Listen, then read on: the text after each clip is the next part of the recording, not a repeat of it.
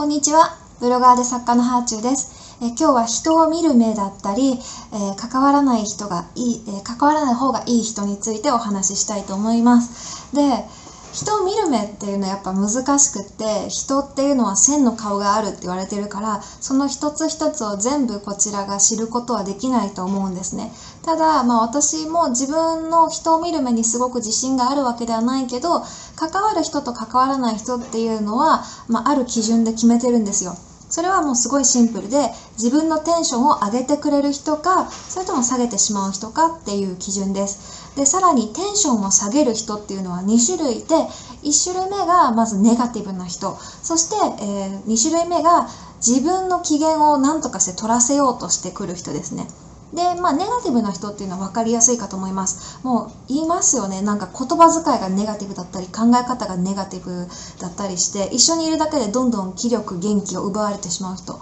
こういう人が近くにいると、なんかちょっと運気まで下がりそうなので、私あんまり一緒にいたくないなって思うんですけど、友人を見極めようって思ったら、まあ、何か新しいことにチャレンジするときに、そういう宣言をしたら、その人がどういう言葉をかけてくれるかっていうのに注目したらいいと思います。まあ、例えば、何でもいいんですけど、株をしようって決めたとしますよね、私が。それで、じゃあ株始めようと思ってるんだって言った時に、相手が、え、すごいね、勉強とかしたのって言ってくれる人か、あるいは、え、絶対損するよ、やめなよって言ってくれる人か、もうこれだけで結構、まあ、ポジティブ派かネガティブ派かってわかるかなと思うんですけど、私だったらやっぱり、その、自分のワクワクした気持ちをシェアした時に、すごいねって言ってくれる人と付き合いたいです。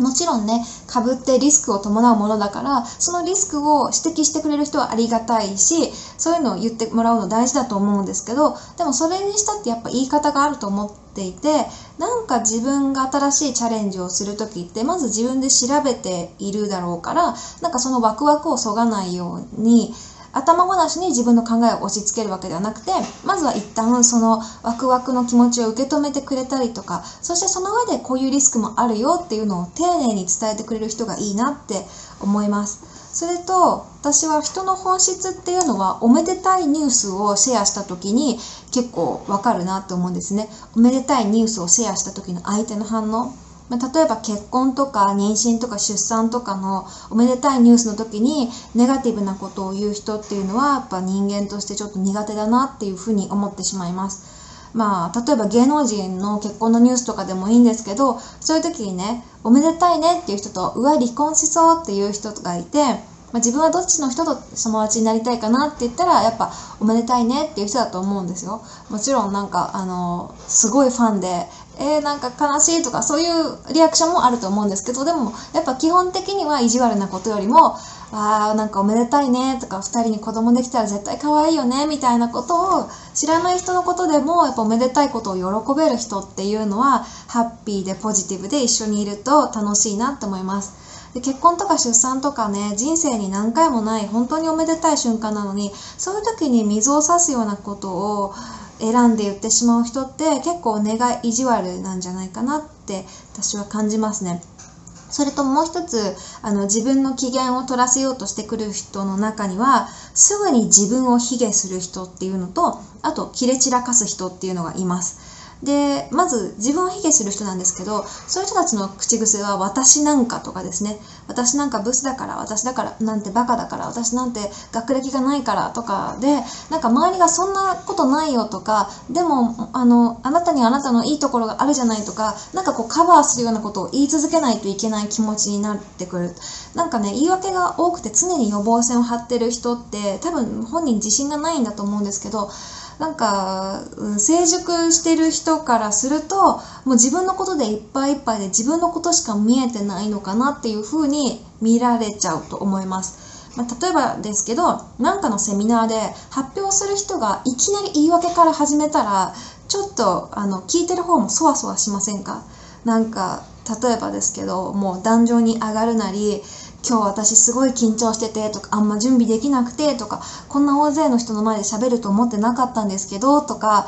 なんかすごい言い訳がザーって出てくる人がいて、そういう人ってやっぱ聞いてるお客さんにもすごい気を使わせると思うんですよね。もちろんこう冒頭にさらっと言うぐらいだったらまあねいろんな人がしてるし仕方ないかもしれないけどあまり言い訳がくどいとなんかもうこっちのエネルギーが吸い取られちゃうしお客さん側が気を使わなきゃいけないのかなっていう風になると思いますそういうのをついやっちゃうっていう人がもしこれを聞いてる人の中にいたら改めた方がいいと思いますね。やっぱ聞いてる人のエネルギーを奪う上にプロフェッショナルに見えないから特にあのお金をいただくような場合っていうのはいやちょっとあんま準備できなくてとか言ったらいや準備してこいよって話だし実は私緊張しててとか言うといや緊張してるとかどうでもいいから早く本編行ってくれって思うしこの時間にもお金払ってるからってなるしなんかこう言い訳が多い人ってうん良くないんですよね。プロフェッショナル的にも運気的にもこっちのエネルギー的にも。はい。なのでまあもしどうしてもそういう時に言い訳言っちゃう人は言い訳言いたかったらねあのみんなが聞き終わった最後全部話し終わった後に、まあ、今日は緊張して何回か間違えちゃったんですけどあの皆さんのが明るく聞いてくれたのですごい救われました。拙いプレゼン聞いてくれてありがとうございましたとかそんな風にカバーするといいかなという風に思います。まあ、同じこと言っててもやっぱそういう風にすると聞いてる側に無駄なストレスを感じさせずすごく爽やかで明るく聞こえるかなって思います。とにかくね周りに必要以上に気を使わせる人なんか自分に特別扱いを求めてくれる人って